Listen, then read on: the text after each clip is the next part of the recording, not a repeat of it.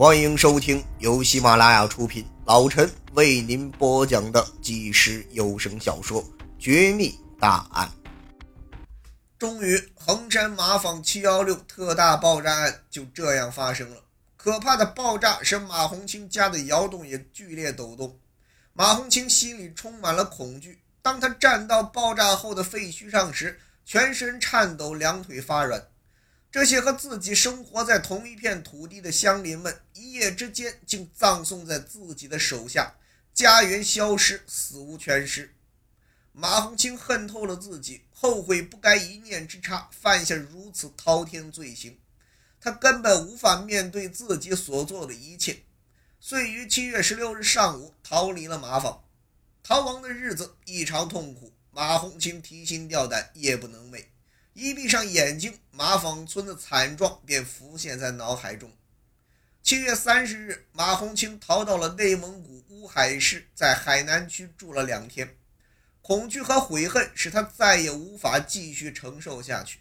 他买了一桶汽油，准备自焚，但还是没有决心去见上帝。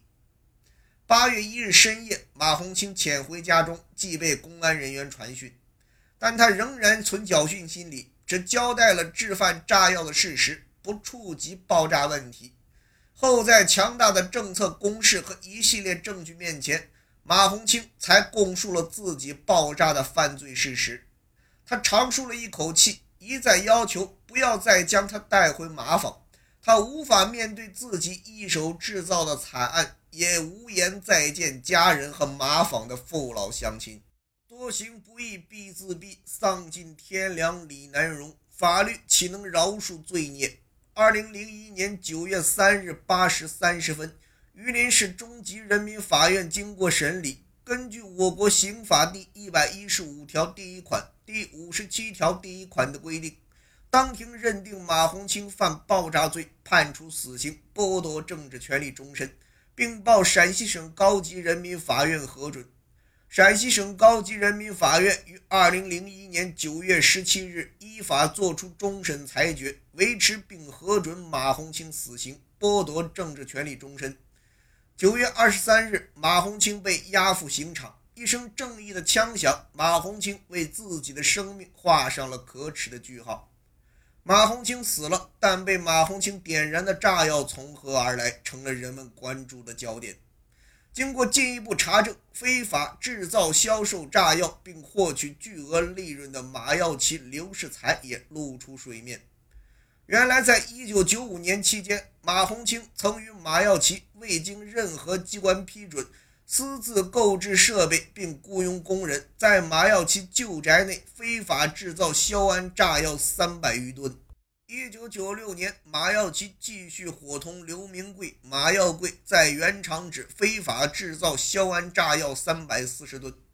马耀奇后于一九九七年将该炸药厂转让给刘世才，刘某又伙同马耀存、刘炳南非法制造硝铵炸药二百六十余吨。一九九九年至二零零一年三月，马耀奇又与刘世才、马耀贵合伙非法制造炸药九百四十五吨。他们所非法制造出的硝铵炸药，大都销往神木、府谷等地的煤矿使用，从而赢得巨额利润四十六万余元。二零零一年三月以来，马耀奇与刘世才依然顶着严厉打击制售爆炸物犯罪的斗争。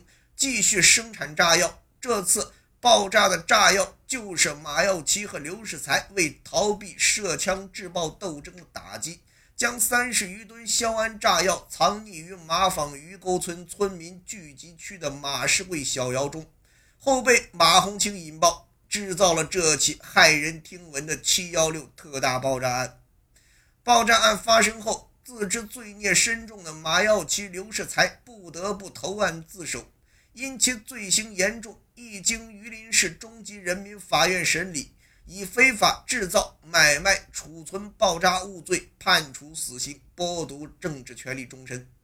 二零零二年四月三日，马耀奇、刘世才也以身正法，被执行枪决。一起震惊全国的七幺六马坊特大爆炸案，虽然就此画上了句号，但那些惨遭不幸的马坊村民们。却永远都无法从这场灾难的阴影中解脱出来。根据统计，716马坊特大爆炸案中丧生的人员中，女性和未成年人居多。那些被誉为花朵的孩子们，还没有经历人生的酸甜苦辣，就被无情地夺去了生命。更有甚者，在此次爆炸案中，有的全家都葬身于废墟之中，家破人亡。其中，马世贵全家六口人及另外三人均被炸成碎块，死无全尸。